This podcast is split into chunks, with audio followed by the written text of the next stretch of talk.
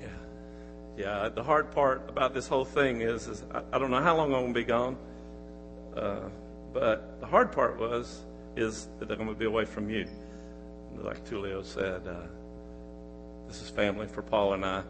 And, uh, but, you know, this is the cool thing is I, I, every time I go down, I get stuck something like that. Uh, I just ask, Lord, let it be an arrow in the devil's heart. And so I'm believing that. In fact, it's already started. Last week, uh, I preached in a church over in Fort Pierce, Florida.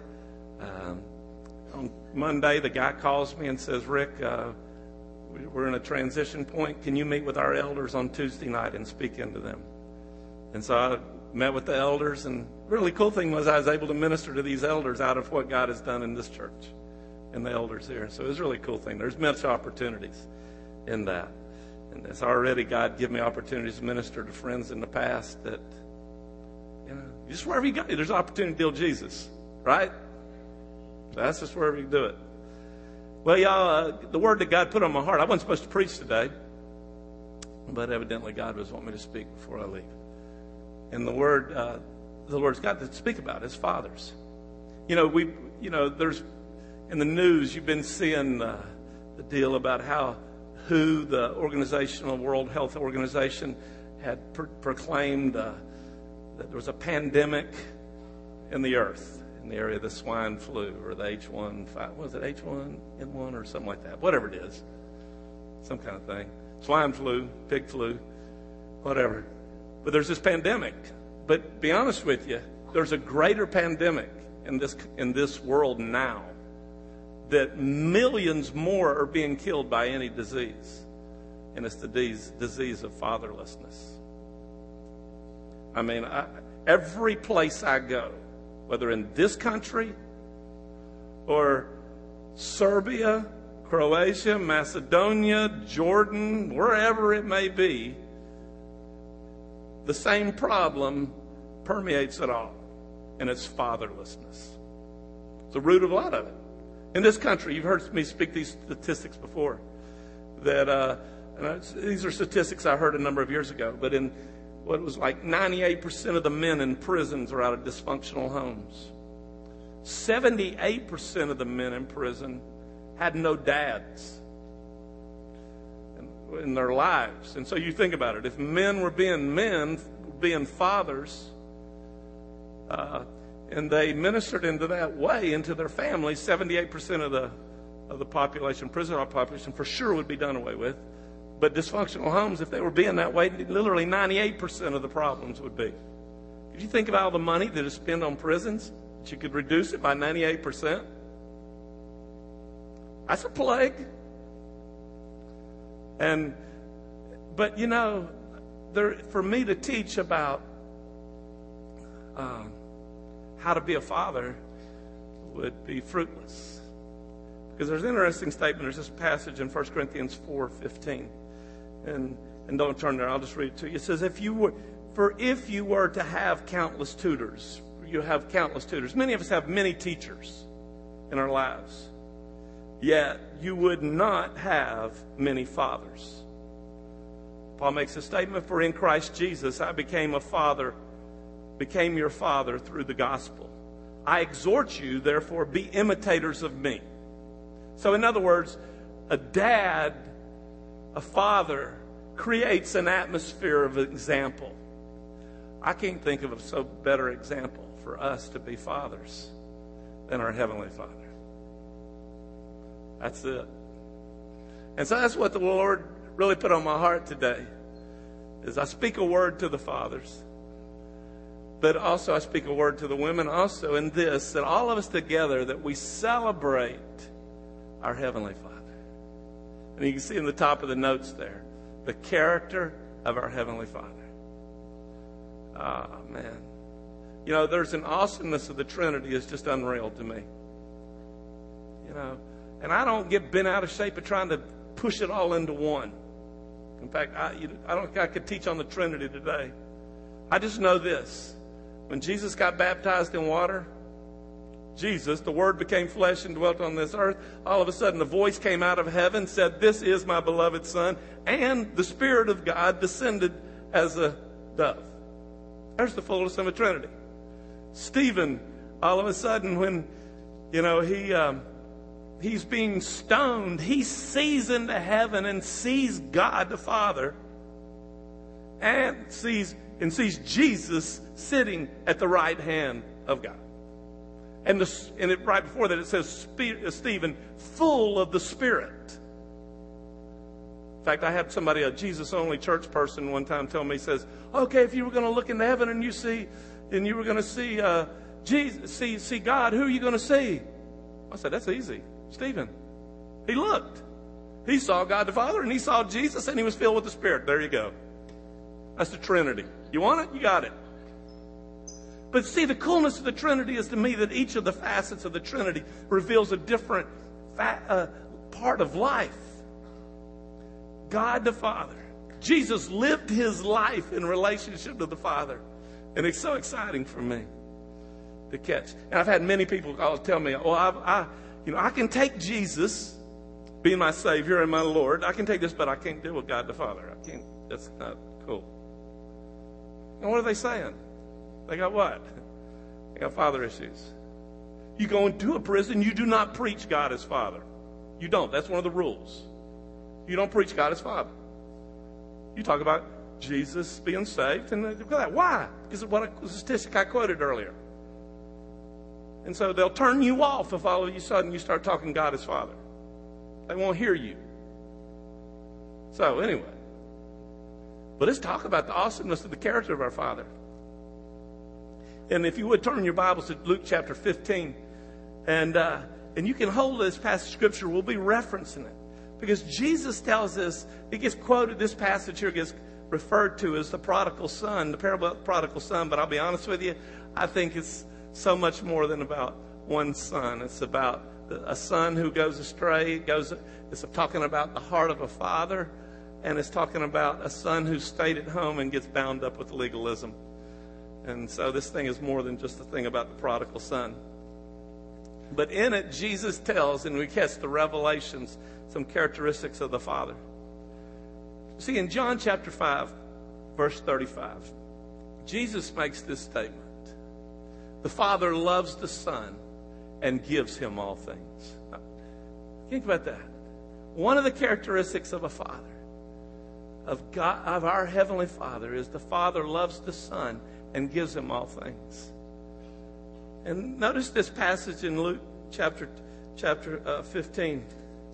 And we'll start in one part of it in verse 12.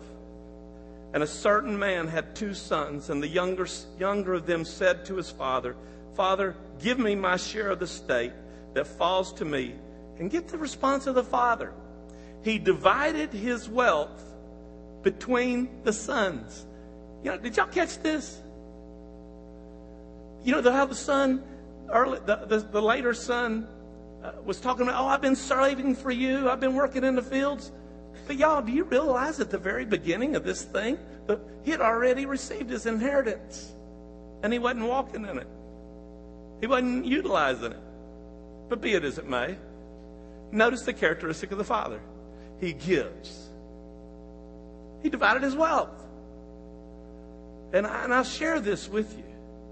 The reason why this passage of Scripture is so important for me as I think about this on Father's Day, because it's a reality to me in my, in my life with my dad. And one of the reasons why I go to, uh, go to Florida is to honor my dad. There's times that you do things that you do not want to do. You know, everything within me does not want to go back to Florida. But I do this to honor my dad. The crazy thing is because why? One of the characteristics is my dad has done is this church in relationship to me exists because my dad, when my brother died, said, and I've said this many times, Dad, it's not right for me to draw salary on Florida. I do work, I do do business, but I don't do the everyday stuff. You know, it, being it may as a real estate corporation, and it's not a whole lot there as much. But be it as may. Dad, many times I said, Dad, it's not right. I need to sell my stock. I'll sell it to you. I'll sell out.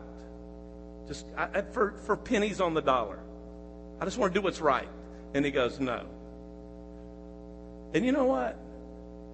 He's done this these years without drawing one cent of salary. One cent. You know why he does it? He has the heart of a father. The father. To give. And so I'm going, he's given that to me and to this so that I can preach the gospel. And so I go, if he's in need, what? I go. And so it's the reality of the heart of the Father. And the really interesting thing to me about this passage of Scripture here is notice in verse 13, he divides his wealth. And not many days later, the younger son gathered everything and went on a journey into a distant country and there squandered his estate on loot, and literally living without salvation. That's literally what that Greek word there is. Now, y'all, the dad knew as soon as he divided his wealth, the son was going to do what? Squander it.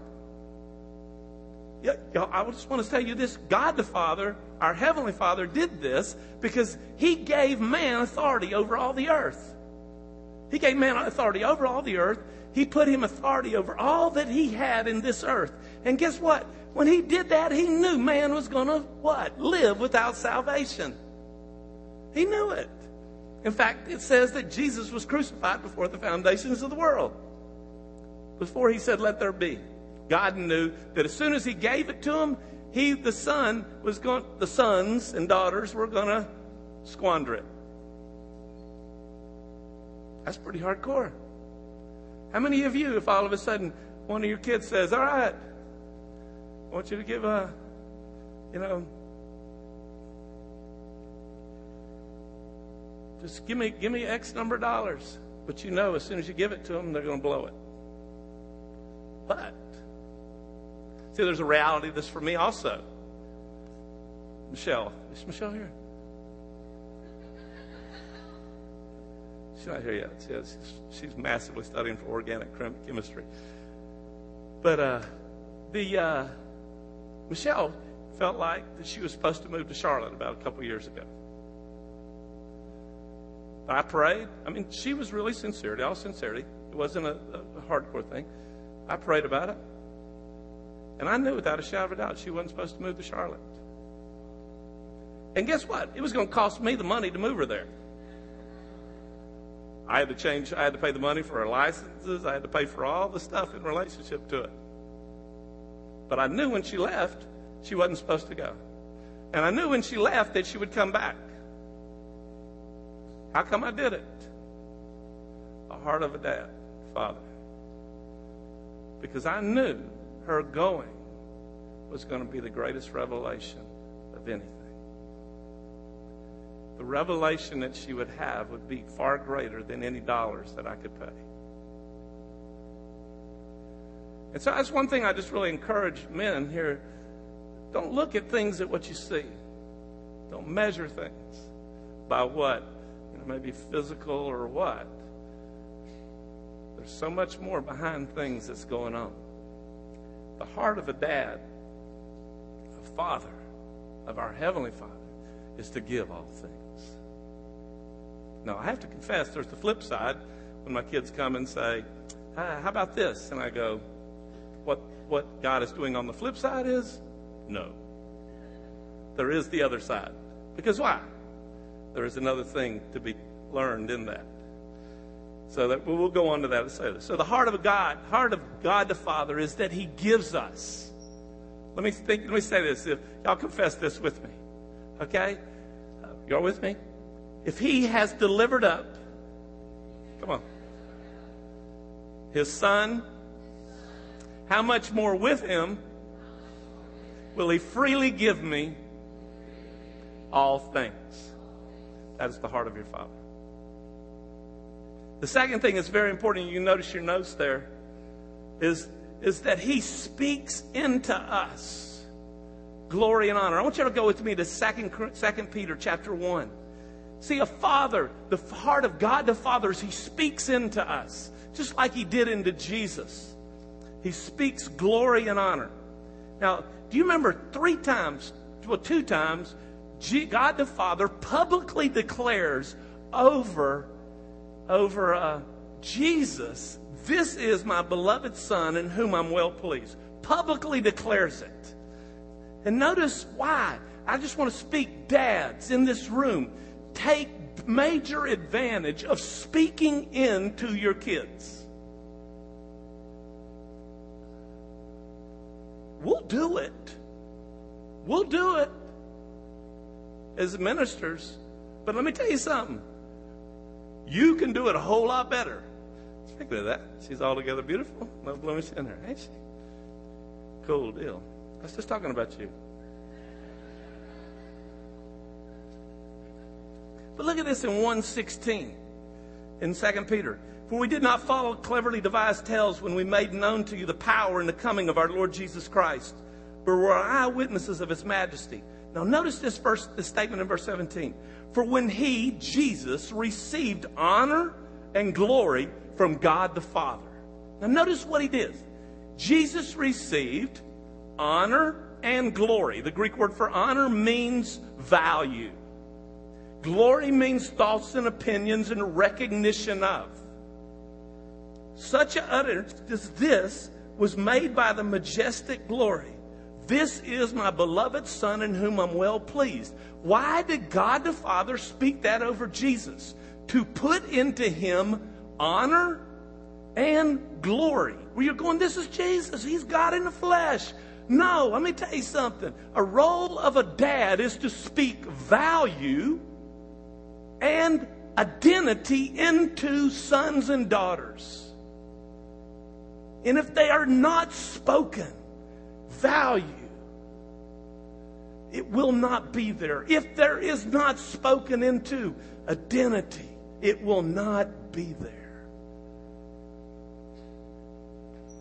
You know, there's a precious young girl that we, Paul and I ministered to just recently in Serbia.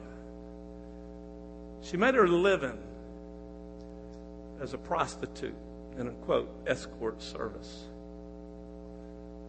You know the root of the whole thing? First off, her dad left her. And mom was too busy with pursuing lovers of her own because of the holes in her heart. But in her, she had these things spoken You're nothing, you're worthless. The really cool thing for me was this whole thing is that uh, when Laura and Swifty went with us, this young girl, she's married now and has a kid, but she's walking, she was walking out of the deficit of this relationship. But the beautiful thing for us is to, to minister into her and see her totally set free of all the pains and the sorrows of the past. But then what God did was, is that He had one of the beautiful things was is that Paula and Laura took her to a dress store and bought her a dress and shoes and undergarments. You know? And she cried. She cried because she never had had that. But was what? In those actions that Laura and, and and Paula, and, and it was my idea to do it. That they were to take her. That they were to take her. I'm not going to take her to buy a dress. But as a dad, too, being in the faith, going, okay, you know, you you, this is for you. And they took and they sewed into that that that little girl, not the little girl, little girl in the spirit, that she has value. She has identity. She is not a prostitute. She is not used. She's a daughter. And so that's one of the crucial things in this is about the role of, of our Heavenly Father as He speaks glory and honor to us in this. And, and notice this in the, you know, He does it when we write. God the Father did it with Jesus, this my beloved Son, in whom I'm well pleased. And also the interesting thing is when he says that in Mark 1 11, also in Matthew 3 17, y'all, he did that before Jesus did anything. He did that before Jesus did anything. So that's really very important. But he also does it. God the Father speaks into us when we don't do it right. Y'all, men, the best, look for teaching opportunities. When your kids screw up, the, one of the worst things I would do when Shay or Michelle would mess up, I would get preoccupied with what they did. Or, y'all, uh, you know, or, or parents, I really encourage you, uh, don't squander the moments of your kids waking you up in the middle of the night when you won't sleep. And I, uh, or whatever. They're acting like jerks when you're trying to go through the McDonald's drive-through and they're throwing stuff everywhere. And you know what I mean? Everything. In those chaotic moments, I really want to communicate into y'all are golden opportunities to speak and to teach. And so I really encourage you in those places because the father, this interested me in that Luke chapter, in Luke passage, the prodigal son, when the son comes back, has done nothing. The son did nothing. All the father did was, seen him coming down the road, the dad runs to him, greets him. He tells the servants, This son of mine. What is that? This son, that's his identity of mine. This is my son. I'm not ashamed of him. I know he's blown half my wealth, but I just want you to know this. This is my son, my son. That was a moment. It'd been easy for the dad to go, now he is a jerk. He's blown it. You know, you blown it, boy. No, but he didn't. He did not, re- y'all, he did not reference what he blew. Ain't that awesome? Testimony for us is that we got a consistent God. For now, now there's consequence. There is sin is death. Wages of sin is death. But I'm going to tell you something. The characteristic of our Father is, is that He will bear with us. He don't change His opinion. And, and there's some more things I'll spare, speak of that. Also, the other thing that, that happens in John chapter 5, verse 20, and keep your finger in Luke 15. I just spoke to John 5, 20. The heart of a father is the Father loves the Son and reveals to him all things. Now, follow this now. The heart of a father is to give. The heart of a father is to speak into value and identity. The heart of a father is to reveal all things. And, and it's really interesting to me in this passage. Well, I don't want to go into detail. John 15, 15. Well, I can speak that one. It's John 15, 15. For no longer do I call you slaves, but friends. For all things that the Father, I've heard from my Father, I make known to you. Or John 16, 13, Jesus says, All things that the Father has are mine, and I disclose it to you. In other words, the heart of God the Father is to reveal. Now, let me just speak this in here real quick. One of the big areas that we've been dealing with down through the years in relationship to parenting are sins, well, sins of commission are serious. But one of the biggest areas of sins of omission. Sins of omission are deadly. In other words, they're, see, Michelle was created by God to have a mother and a father. Mother, father. But in this, she was created to be spoken into value and identity. If it's not there, she's sinned against. Something's not formed in her. Um, she was created for Paula to walk with her, and like me with Shay in relationship to sexuality. I could tell you testimonies of young girls in this church and other churches that in the 20s that they were dealing with sexual issues and the root of the sexual issue was the first place they ever heard about sex was on TV. And I'd ask one, one situation I was in before. Uh, Kathy was with me. And I go, Where did you learn about a period? I didn't. One, one lady we ministered to one time, she was at school and had her first period, and guess what? She thought she was dying because nobody spoke into her. And you know what? Every time she has a period now, I mean, after that point, guess what? A period for her was a point of intense fear. Why? A sin of omission.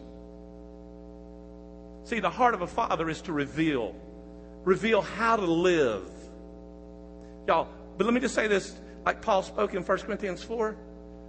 There's ways to learn how to live. One is is how you, you how you teach, what you say. But y'all don't do this when you've heard the statement, don't do what I say, do what I I mean, you know, don't do what I do, do what I say. But you teach in how you do. Men, I just want to say this to you. Well, how are you teaching your sons and daughters to love? How are you teaching your sons to love their wives? How are you teaching them that? Short, Shay caught some areas of, of my heart in relationship to women. Shay's been in three fights in his life that I know of. He may more. But the three I know that happened is because somebody offended a girl.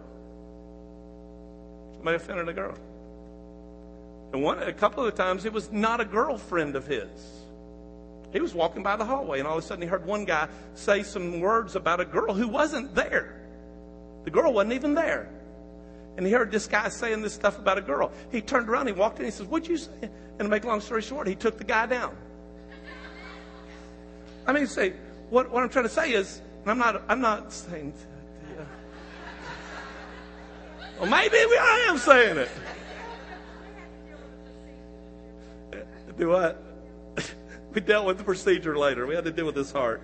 But Dad, I want to belly him. I mean, okay, that's cool. Deal with the anger. It's not here. Well, what I'm trying to say is, is that men, we teach how to live. Men, re, that's God, heart of God the Father to reveal. Like he says in Matthew, I mean, uh, Hosea 4 6 and Isaiah 5 13, my people perish because of lack of knowledge, or people carried in captivity because of lack of knowledge. I'm going to tell you what, men and women are in here, don't know how to live. I'm a curious question. Men, how many of you in here had your dad take you aside and tell you about sex? Raise your hand. One, two, three, four, five, six, seven, eight, nine, ten, eleven, twelve, thirteen. Wow. Bless my dad. He, what he told me about sex was, well, don't do it. But I knew I was supposed to get married at some point in time, I was supposed to Curious thing, women. How many of you in here had your mother take you aside and speak into you about sex? Raise your hands. That's better. Curious question. Women who are married. How many of you in here had your mothers take you aside and explain to you about sex first night on? Raise your hands. Tell, how many you had mothers t- take you aside before you said, I do, and say, honey, this is what's about to happen? How many of you in here, raise your hand? One? Paula said that that created strongholds. That's why in dwelling place, if somebody gets married, we try to bombard them. Poor G- Lee and J- Jared. We got, they made a mistake. They took a trip with Paul and I after they got married. We went on a trip together. Okay, so we're driving down the road. So, Jared Lee, how's your sex life? Lee's doing like she's doing right now. She's turning red. And I mean, we got into everything. Why? I'm trying to be nosy? No, because I love them. I don't want them going through what we went through. Taking 30 years to figure it out. Whoa, yeah. Our sex life is better than it's ever been, but bless God, it wasn't because of. Paula tried to help early in the relationship. She tried to buy all the books for me and put it on my nightstand with pictures in it. I mean, anything.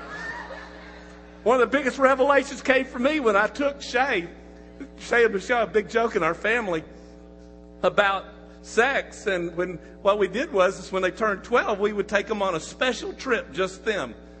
And then we took James Dobson's tape series, Preparing for Adolescence, and we let them listen to the tape series as together, and we would stop and ask questions and talk about it.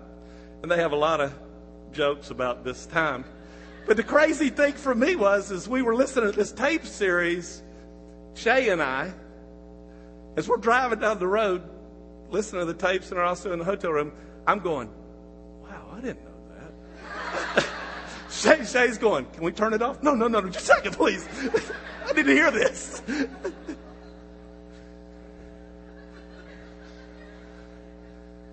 See, the heart of a father is to be real. I mean, this is great blows me out water. Shay, and even now, he's free with us about this stuff. With he and Leela. I mean, now, I mean, it's just, he just, I mean, it's astounding things he says. Uh, sorry, but I mean, not, not intimate, yeah. I mean, he's, never mind. Erase that from the tape, please.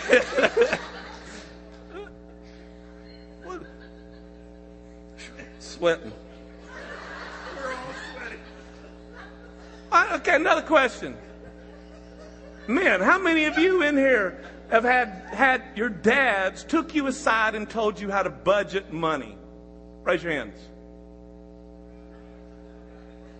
Huh? Men, men, how many of you took you aside and taught you how to, the value of money and how to budget money? Raise your hands. Men, men. Women, your parents taught you how to budget money. Why are we, why are we having problems? See, the, the role of a father is, and I just want to say this, y'all, let us not leave it to the world to educate our kids. Let us not leave it to schools to educate our kids. I'm in this church, y'all, in this church, do not think that creating a vacuum I'm not going to say anything about sexuality with my kids until they're 12. Uh uh-uh. uh If you wait till they're 12 to start talking to them about sexuality, you missed it. Some of the worst things I've run into pastors, sons, and daughters. Squeaky clean home. Squeaky clean. Never said anything about nothing. Never had pornography or bad movies in the house. But that atmosphere of being squeaky clean is like having a, a white eraser board that's completely clean. And you know what? If the parents are not speaking into it, the Word of God, which the Word of God is able to judge the thoughts and intentions of the heart, if the, if the parents are not speaking into it, the fathers are not speaking into it, who will? Satan. Why are we having homosexuality? A major issue in our country now. Because fathers are not speaking the truth. So, the character of our Father is to reveal all things. He gives all things. He's, he speaks all things. Men, we've got to be active as a father. We got to father. Don't be dads, be fathers. Speak it and reveal how to live. Now, one of the interesting things in Hebrews chapter 12, in fact, look with me in Hebrews chapter 12, verse 6.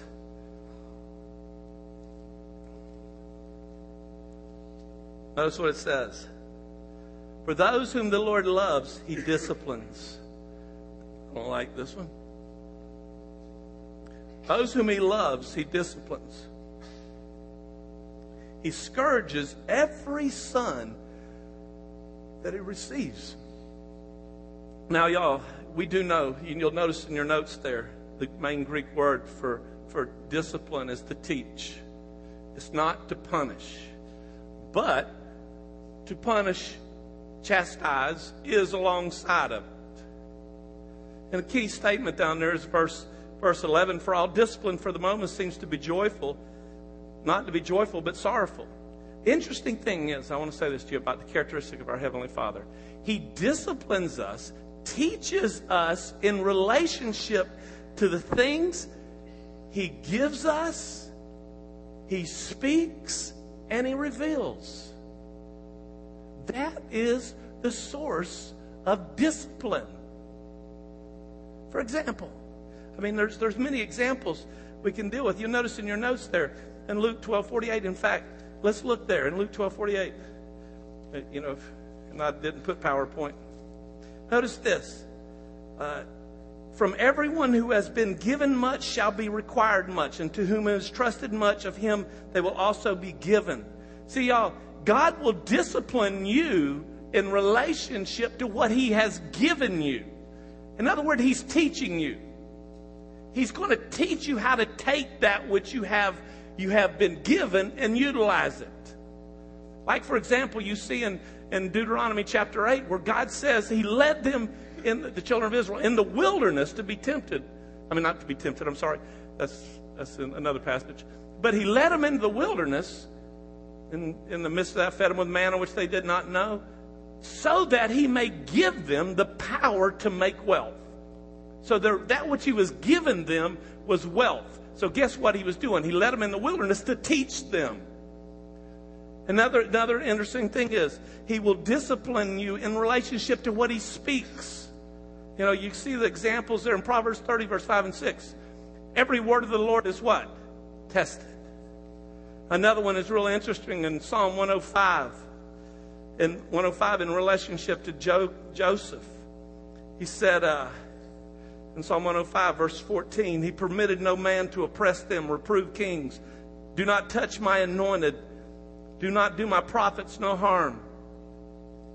And notice this, okay, but, but let me just skip on down. Verse 16, he's talking about Joseph. Until the time that his word came to pass, he said this the word of the Lord proved him, tested him. So the discipline in relationship to Joseph when he first got that word was you know, he got a vision that he's going to be a mighty ruler, that he's going to be a ruler.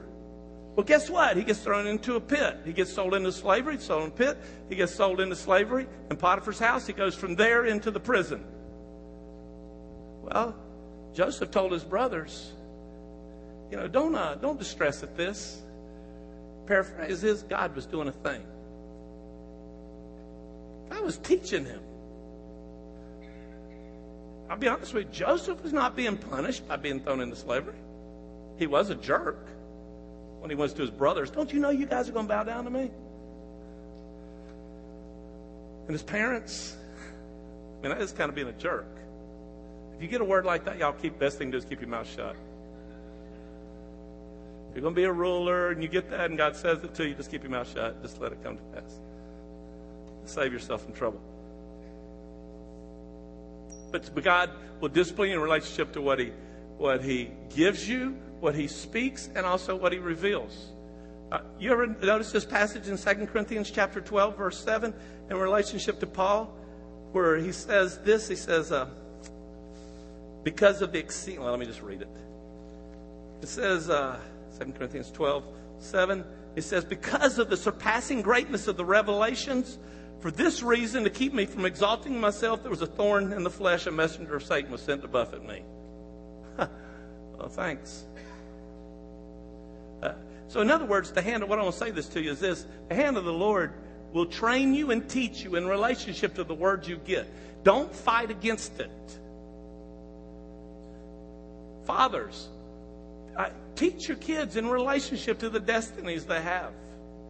Uh, let me give you let me give you an example uh, one time a guy came to me and he said, I've spoken this before, but the guy came to me and says, Rick, come here, I want you to listen to these words. And right before this, well, I mean, to be honest with you, the first part of the conversation, he's talking about how, you know, terrible his life has been, how he's been facing struggle after struggle after struggle. And so then the conversation sort of switches, and he's talking about how he's just been getting defeated and all this kind of stuff. And then he says, But you know, he just transitioned the conversation. I don't remember how it transitioned. He says, Rick, I want you to listen to these tapes I've been getting, the people that spoke prophetic words over me. And they keep people, people been speaking that I'm going to be a warrior. And I'm going, dude, what are you fussing about all this back here? You got a, you got a prophetic word, you're going to be a warrior. If you're going to be a warrior, you got to learn to what? Fight. Y'all heard me say before, you know, about how, you know, like John Paul Jackson said that one time. He said, you know, you know, big troubles, big struggles create mighty men and women of God. And he's made the statement, he says, But God, I want to be a mighty man of God with little bitty struggles. And it don't work that. But God will discipline us. Now, this is not a this is not a thing to hurt us, beat us. Because I want you to realize this: God is eternal God. You know, this is not going to comfort you. Maybe, maybe not. But I will say this: God is eternal God. The main thing He's concerned about is eternity, not this 70 years here. You remember two weeks ago I preached that this time here is seeds for here. So a little bit of struggle here, y'all, for God is eternal. Second Corinthians chapter 4, where it says, in Romans chapter 8, for the, the sufferings of this world are not worthy to be compared to the glories to be revealed. Now, it's a point in time, a little bit of struggle and fuss in relationship to it. Now, the characteristics of our Father is, is that He will discipline us. Remember, teach us, give us opportunities to be an overcomer. Michelle, at the start of the summer, God spoke to me. Get this one. This is where I've been behind her. At the start of summer, God spoke to me about Michelle. This is summer about being an overcomer. So Michelle believes God's calling her to go to go to Serbia and Croatia with me to do ministry, and she needed to get back and take uh, um, organic chemistry okay, to get back and take organic chemistry. So she plans her trip to get back when she thinks the first class starts on Tuesday, May 28th or something like that, 26th. Shay's wedding's on Sunday. So she leaves the wedding party, which was hard for her, in the middle of the night. She drives all night to get to, uh, with Forrest, it drives all night to get to Serbia to get on a plane so she can fly all, all day. And she gets flying like 36 hours straight to get so she could get to class on Tuesday morning. She gets to class on Tuesday morning and found out organic chemistry class began the Wednesday before. Organic chemistry is hardcore. She goes and talks to the professor. He says, Well, you need, just need to withdraw. And this is where I really, really appreciate it. She says, But you don't understand. Your previous two classes, I made an A, two A's. And that's where I really bless God. She goes, I can do it. And every and the really cool the first week was so she, she gets there on Tuesday. They're having a major exam on Thursday, Friday, Friday. The week before, she already got a zero on the major exam. So she started organic chemistry with a zero. Can we say overcome? But this is where I bless God for the spirit of Michelle is that we kept saying, You can do it, Michelle. You can overcome this obstacle. First test, she made the highest grade in the class. You know? I'm bragging on you, sis. But I mean, I'll just say this it didn't stop there. Other obstacles occurred, you know. But that's okay. Guess what? God's given her an opportunity to make an A overcome a total obstacles. And so, God the Father disciplines us. Michelle's destiny, overcomer. Well, guess what? She's getting opportunities to overcome so that she can be called an overcomer. Sorry, I'm laboring this, but y'all, this is a role of dads that we do. Is I love Daniel Wheeler my favorite story. Daniel Cade has to take swimming lessons.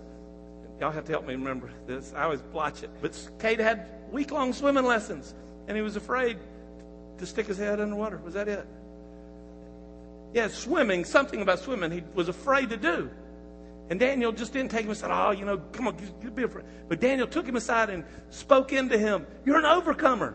You can do this. And he started speaking into him certain words about being an overcomer.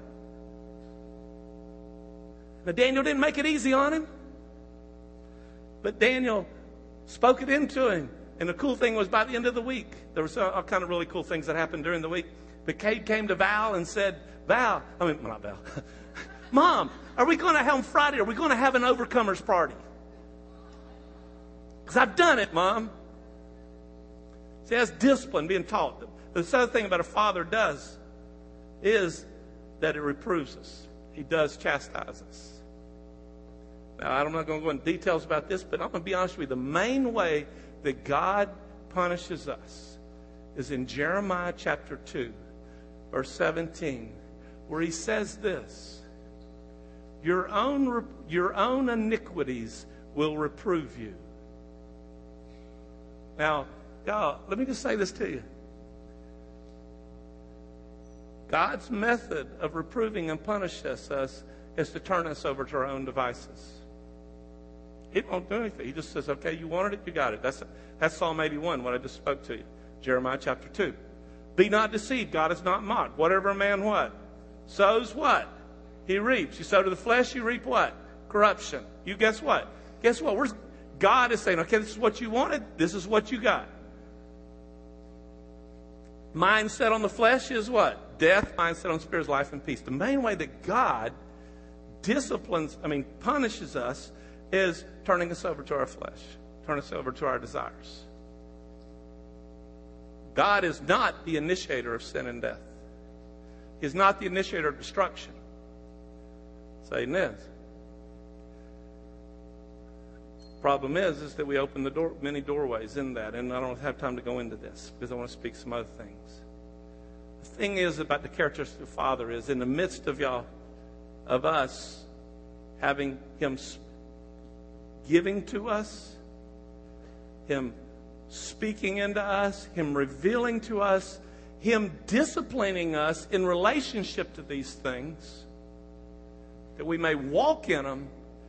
And guess what, y'all? The last time I checked in this book, there is not one of the men or women of God in this book that did it 100% right. You know? Peter, upon this rock I will build my church.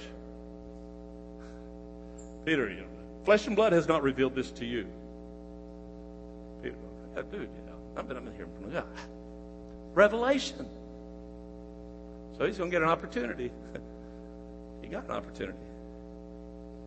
But guess what? That's why Jeremiah 31 3 is the heart of the Father is. Is that Jeremiah 31 3 says he's loved us with an everlasting love, and therefore he's drawn us to him with loving kindness. I know that's him drawing us, but I want to say this to you. He pursues you. He pursues you. Let me give you an example of this. A few years ago, a number of years ago, significant number of years ago, I was a young lady who was married and had kids. And she left her husband and was with this other man. I found out where she was at and who the man was. I said, Well, give me, the, give me her phone number. I called her. I got her on the phone. I said, I'm coming to pick you up. I said, Let me speak to the guy. I said, I'm coming to pick her up. Do not get in my way. I showed up, however many hours it took me to get there. And I picked her up and took her home. She said that when I walked in the door, the cloud of confusion that was on her head just went away. She also said that she knew without a shadow of a doubt that it was the heart of the Father that the Father would pursue her, chase her, the Redeemer. See, I'm going to tell you something, y'all. Some, many of us, all, if not all of us in this room, have walked through crap. But you know this? Our Heavenly Father has pursued us in it. I want y'all to go with me to this Luke passage in Luke chapter 15, the one of the prodigal son. It's really interesting to me in Luke 15. Y'all know the story about how the older brother, he gets mad. Why are they, why are they doing this? Why are they celebrating this? Why is this going on? And uh, he's asking this to his servants. And uh, he became angry in verse 28 and was not willing to go in. But I love this. And his father came out and been calling him alongside the father went out to the son who was in the field. He knew he was struggling. Yeah, this son hadn't sinned, he's just struggling. Bless God that when my Heavenly Father has not given up on me in these times of struggle, I just want to say this, y'all. Uh, with God, when you're struggling, God's not afraid of your questions. He just the only thing he don't like is when we come to him thinking we've got the answers to the questions he's I mean the questions we're answering. We said we think we know it. But I've asked God many questions in hard places and hard times, and God is not afraid of those things. He knows, and He comes to me in those places. Like y'all have heard me the time I talked to y'all about the time when Mom died. I hear her struggling to breathe, and as soon as I heard her breathing, I ran outside, and I'm going, God, I can't take Mom's suffering. I can take her dying, but I cannot stand to see her suffering. Why? I just kept yelling it out back of the hospital. But God was not afraid of that. You know what? He came to me. When I go back in and I'm holding mom's hand, midst of hearing her gurgling, breathing sound at the point of death, he speaks to me. He comes to me. Speaks. But also, the interesting thing to me is, is the one about the son. The other one, is, you know, which y'all know about. And look at 1520. It's interesting. This young, the other son gets up and he's going home. He got up and came to his father. But now, listen to how this reads in English. But when he was still a long way off, his father saw him and felt compassion for him and ran embraced him and comp- kissed him. The father ran to the son. But the interesting thing for me that this thing, when I was looking at this thing and breaking this thing down in the Greek, it says, but while he was still a long way off, it was, y'all, it's interesting in the Greek, it does not say while the son was afar off and dad, he saw him walking away off, and the dad sees him a long way away and he runs up. That's not what it says. It's literally this the kind of phrasing here. It's real difficult to speak it in English, but it's while he was being held away, while he was, while he was uh, um, slopping pigs, when he was fooling with prostitutes the Father was looking for him. Now, I think it was this way. Well, this way it did not I think to it in the Greek. Every day it's probably the Father's going and looking down the road. He's going to come. I don't see him today. He goes back. He's going to come. He's going to come. In the flesh, he's out here slopping pigs. But the Father's going, He's going to come. That's the heart of the Father. He don't give up. He's looking. When the Son did appear, he runs to him. He pursues him. And I, like I said earlier, he didn't, when he pursued him, he didn't get to him. And, and many, I just want to say this to many of y'all in here. Y'all have got to know this. Uh, your Heavenly Father is not giving up on you. I love that song we do. Never giving up, never giving up on you. I love. I, this last week, the Lord was speaking to me. Philippians 1 6. I'm confident of this very thing that he who began the good work in me, he'll perfect it. He who began the good work in me, he'll perfect it. The passage of scripture that Paul and I is confessing these days and this craziness is Psalm 138 8. The Lord will accomplish that which concerns me, for his loving kindness is everlasting. That's what we've been confessing. This morning, coming to church. Confessing this passage of scripture. He is not going to give up. He's not going to give up. He pursues me. Y'all, but when he gets there, that's even cool too. When he responds, I love this. When he gets there, he responds with affection. Yeah, you don't have time to turn there, but John 1:18, I love this passage. The it says, let me read it. Oh man, it's very complex, but it's awesome passage of scripture. Y'all, y'all know how it says in the Gospels how John was always leaning on Jesus' breast? In the bosom, in his bosom. It uses that phrase. Where did Jesus learn that? Where did he learn to let John rest on? Just hung up there and hug on him like this. You know. Where did he learn that? You know where? Watch where he learned it. No man has seen God the Father at any time. The only begotten God, Jesus, who is in the bosom of the Father, is explained. You know where Jesus learned that? Guess where he, in all creation before he came to this world, guess where he was hanging out? He was hanging out in the Father. That's where he was at. The Father's affectionate. That's where I love in the Luke passage, in Luke 15, when the Son come running. Guess what the Father did? The Father did something. In verse 20, he got up, he came to his father while he was still a long way. If his father saw him, felt compassion on him, ran and embraced him and kissed him. And don't say, well, this is this is that cultural thing in the Middle, in the Middle East. Embraced him and kissed him, yeah. Men got to show affection. Got to show affection. When you're hurting, one of, one of the things that stick out of my mind, I'll never forget this one time. Michelle, tell another Michelle story. We got a phone call before church one morning here. Michelle's horse was sick.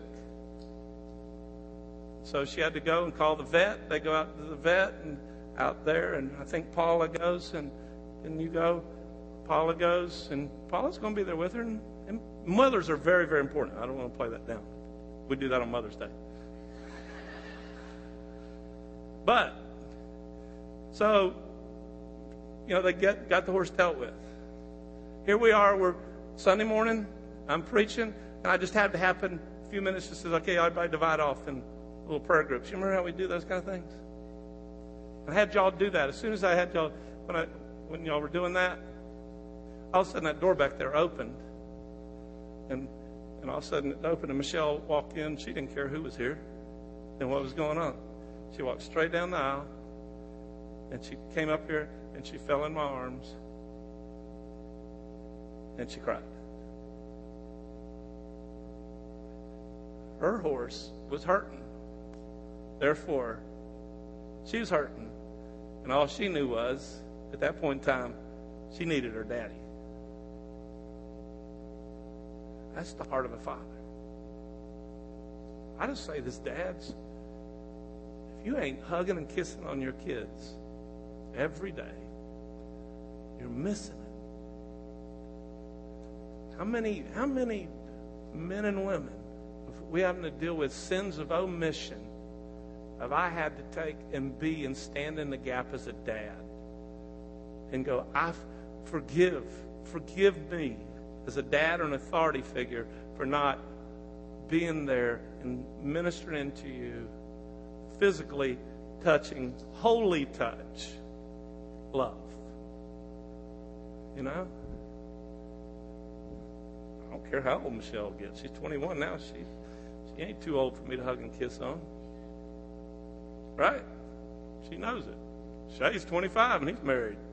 He ain't too old for me to hug and kiss on. That's the character of your. That's what your heavenly Father does. You wait. You wait. What is it when you get in trouble? You hurt in the spirit. You can feel His arms. But other thing that I want to just speak real quick in closing out is that a while ago when I said this, about seeing afar off.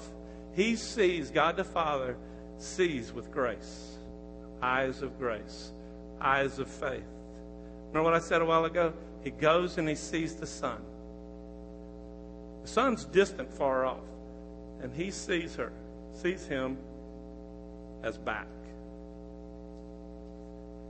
You know, when I screwed up, and was making all kind of crazy things. God the Father was not, he saw me in the sin. He saw what I was doing, but that was not how he was seeing and recognizing me and believing for it. Times Michelle kind of did her thing. No offense, Michelle. But, isn't it bad when she had a preacher's kid? No, she loved it. She's got the stuff in her. But anyway, the heart was, I didn't see her that, anything in relationship to what was going on. I saw her as who she is, as a woman, mighty woman of God. That's how I see her. That's how I see her. She's awesome. And it's cool when you start seeing it in the physical. You know, casting stuff Serbia, Croatia, here. But the other thing God sees you in faith. And there's something that God wants me to do, wants to do this morning, close this out. God sees in grace. The Father sees in grace. God, Father, sees in grace. He sees in faith. Faith shows things hoped for and the evidence of things what? Not seen. I don't have to review this in dwelling places standard equipment. But in, in Romans 4.17, where God sees Abraham as a father of many nations when he didn't have any kids. He spoke it over him. A father of many nations I have made you, Abraham said, in the sight of him whom he believed. And men, fathers, we, it's first and foremost, I want to speak this to men here. You got to make a decision. Do you see yourself as God sees you? Can I repeat that? I didn't get any amens out of that one. Men, you've got to see yourself as God the Father sees you in grace. Grace takes you to a level you cannot attain on your own. You must see yourself as not where you're at, where God's taking you. It's where you've got to go. You've got to speak that. You've got to see that. And that's where you'll go. When you receive it for yourself, you must speak it into your wives and into your, not wives, you're not Mormon, into your wife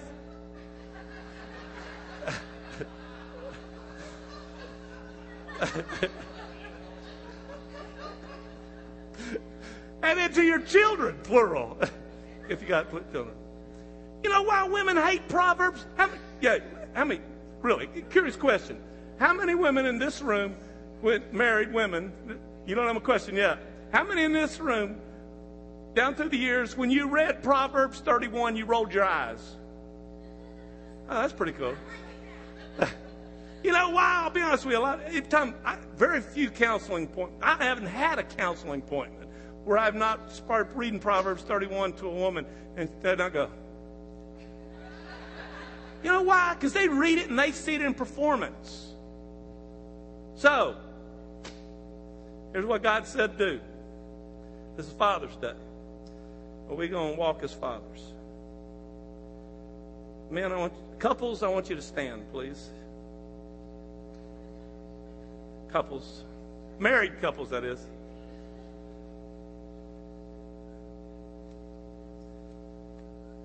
And repeat after me. We're going to speak grace. We're going to speak the word of God. Now, turn and face each other. Okay, see each other in eyes, okay? That's a cool thing. Okay? Now, what you, you just repeat after me. Lord, I thank you an excellent wife I have found. Her, your worth. You mentioned you, you, you mentioned their name, Paula. You have. You, I'm sorry. I'm sorry. Scratch that. You don't say Paula. I'm, I'm looking at her eyes, and I'm kind of getting shook up here. Paula, your worth to me is far above jewels. My heart trusts in you. You do not do me evil, but good all the days of my life. And I say this again. You say. My heart trusts in you. Many daughters have done nobly, but Paula, you excel them all. Okay? Now, women, your turn.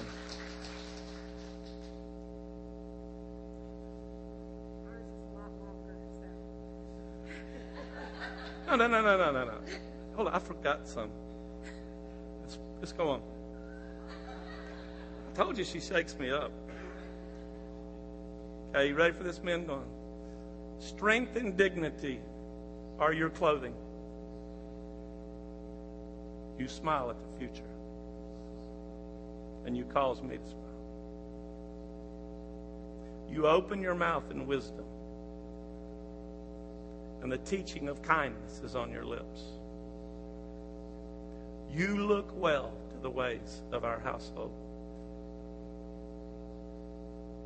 And I confess this our children will rise up and call you blessed.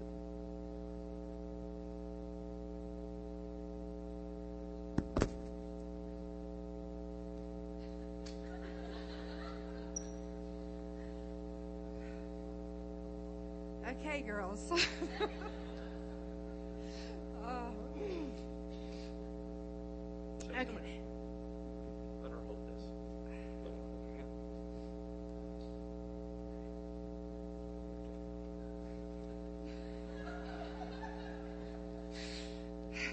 Okay. You are my head. I didn't hear that very loud. Let's try that one more time, okay? You are my head as Christ is head of the church. You will love me as Christ also loved the church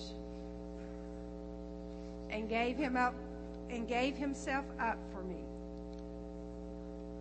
You will sanctify me, having cleansed me by the washing of the water with the word, that you might present me to yourself in all the glory God has for me, having no spot or wrinkle or any such thing, but that I should be holy and blameless. You will love me as your own body, nourishing and cherishing me, just as Christ does the church. You will leave your father and mother and cleave to me, and we are one flesh. You will love me as yourself in order that I will respect you, my husband. You will love me, you will live with me in an understanding way. As Let's say that one more time. You will live with me in an understanding way.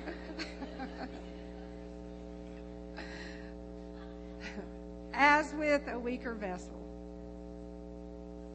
You will grant me honor as a fellow heir of the grace of life, so that your prayers may not be hindered. Glory. We will not return evil for evil or insult for insult, but we will give a blessing instead. For we were called for this very purpose, that we might inherit a blessing. Yeah, yeah. That word, the word of God is not there to perform. The word of God is to is there for us to exercise faith and speak it. You spoke into each other. Now, wives, speak the word of God into your husbands and believe. Do not go start telling them how they do not measure up to that word. You, you contradict everything you ever did. Why, husband? Who was I talking about then? Husbands, speak it into your wives. I, I made a mistake early in our marriage telling her where she did not measure up. And that doesn't work. But God started showing me to speak into her that the woman is the glory of a husband, as the husband is the glory of God. In other words, Paula will reflect what I speak into her. You hear that? Yeah. She will reflect what I speak into her or what I do not speak into her. Because, see, God has created her to be nourished and cherished. If it doesn't happen, she gets weird.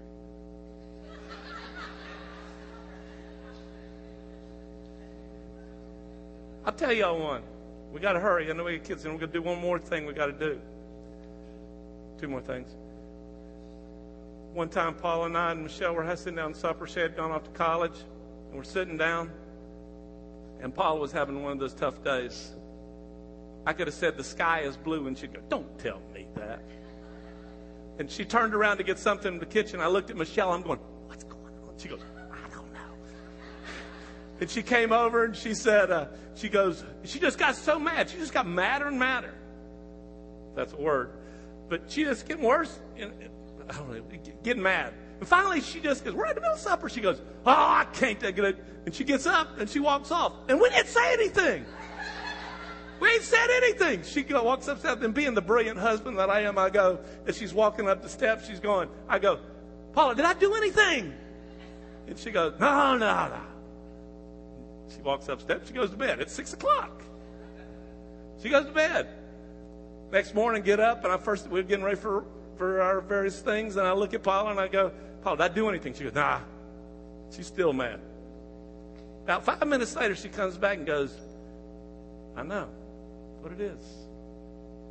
Now remember now, God has created her to be nourished and valued. That's in her. Well, what it was when I was going back and forth to Florida working a lot. Every six weeks, I told Tulio, I said, Tulio, I, am going to be in Florida. I need you to get a airplane reservation for me if you can. Tulio, being the fine administrator he is, get the plane ticket. And then he also sought to send out an email to everybody in the church informing them that I was going to Florida on business. Guess where Paula found out that I was going to Florida on business? On the internet. So, what did I tell her? That she is just as important to me as everybody else in the church. That's her value. That's not smart, is it? Because Paula was created to know that she is the most important person to me on this earth. If she does not know that, she will do weird things. Not that she's weird. It's just she's not I'm not putting gasoline in a gas engine. I'm putting diesel in a gas engine or water or nothing. So, uh, last thing God told me, uh, second, the next thing that God told me to do is um, parents with children. If you got your children there, you get with them and remember Michelle and Paula. Get your chillinses. Is there any chillinses here? Yeah, we got a few.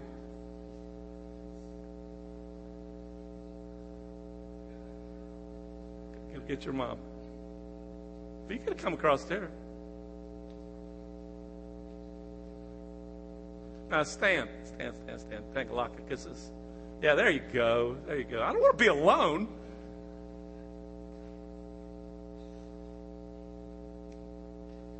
How we're speaking things in, right? All right. Okay. All ready? Parents, both both parents, both dads, important today. Okay, you ready?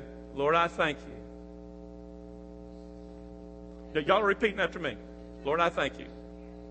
Parents are saying, parents are saying, I'm sorry. I would help say this. Yeah. Okay. Lord, I thank you that you are, are altogether beautiful. And there's no blemish in you. I declare Michelle of you want to say that. It'd be really cool for me.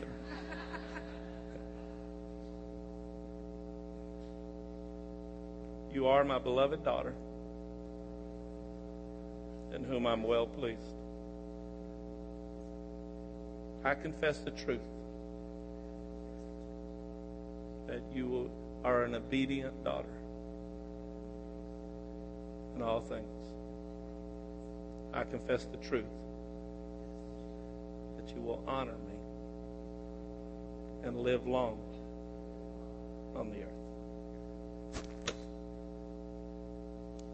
All right. Okay. Let's close. I'll sit down. I just really encourage y'all to learn to speak into each other the Word of God. Now, y'all, what is sin? Sin is missing the mark. What's the mark? The glory of God. So if anybody entertains an action, a thought, a word, or an action contrary to the glory of God is sin, what do you do with sin? You confess it. So if you confess it, God does what? Forgives you, cleanses you, and He what? Forgets. So that's why you speak the word of God. You speak the word of God. 1 Thessalonians 2.13. where it says, You receive from us the Word of God, which performs His truth in you. And so, y'all, if parents, fathers, we have the authority right under God to speak the Word of God into our sons and daughters and into our wives. And it can change things. You know what Jeremiah 112 says? The Lord watches over His Word to perform it. Why do we do when we do baby dedications or whatever we call them? All we do in here, y'all, is we confess the Word of God over the kids. And I do confess over Michelle and parenting this. For God has plans for you, plans to prosper you, not harm you, give you a future and a hope. So, anyway, well, let's. There's something I want to do. James, can you come up here on this keyboard wherever thou art? I just believe this because God just put this on my heart, and I know we're running late, and you may probably need to go pick up your kids. If you're not. But God has told me two steps in this. We just need to focus on the first. There's two things, two steps in this. One is fathers need to be fathers. Dads need to be fathers. They need to father their children and stand as husbands. But how can you father if you've never been fathered? And I want to say this women, there's some of you in here are trying to relate to your husbands because you never were fathered. And, you know, I don't care. You can be married 30 years, like Paula and I, going on 31 now. Just this last, about a month ago, something in relationship, she was responding me in a particular way, and something in her relationship with her dad she didn't understand what was going on, but all of a sudden something popped up in relationship to her dad, and she's going, That's why I've done that all my life. I didn't know it, and all of a sudden she starts to weep and cry, and God just revealed some things. The particular, now I want to say this, y'all. There are no perfect dads except one. That's why, guess what? There's mercy and grace. I've had to ask Michelle to forgive me so many times it ain't even funny that truth. So I don't want to sit up here and say that we got this perfect relationship. And don't y'all look up here going, oh, ain't that cute? You know, that's